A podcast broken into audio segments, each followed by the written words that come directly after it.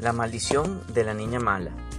Si usted es padre o educador y quiere saber lo que impide a las jóvenes desarrollar todo su potencial y lo que puede hacer para que lo logren, por favor lea este libro.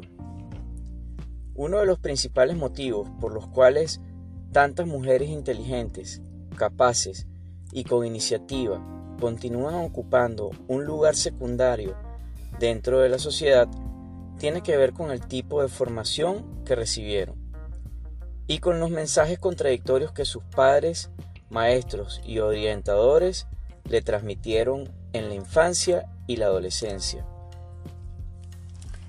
Rachel Simmons denuncia en estas páginas las desastrosas consecuencias que trae consigo el estereotipo de la niña buena a través del cual aquellos seguimos educando a las jóvenes de hoy.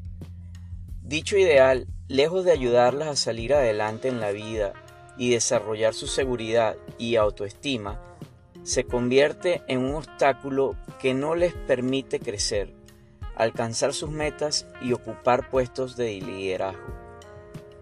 ¿Quiénes son las niñas buenas? Las que siempre acatan las reglas, las modestas, aquellas que exhiben una cortesía extrema y se sacrifican hasta el punto de poner en riesgo sus intereses personales. Son también las chicas condescendientes, conciliadoras y prudentes que con tal de estar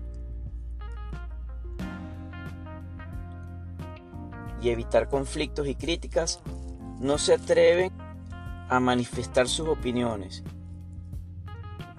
ni asumen una actitud asertiva frente a los retos que le plantea la existencia. Recurriendo a testimonios tomados de la vida real, sí muestra los peligros de este modelo de conducta y plantea la necesidad de romper con él.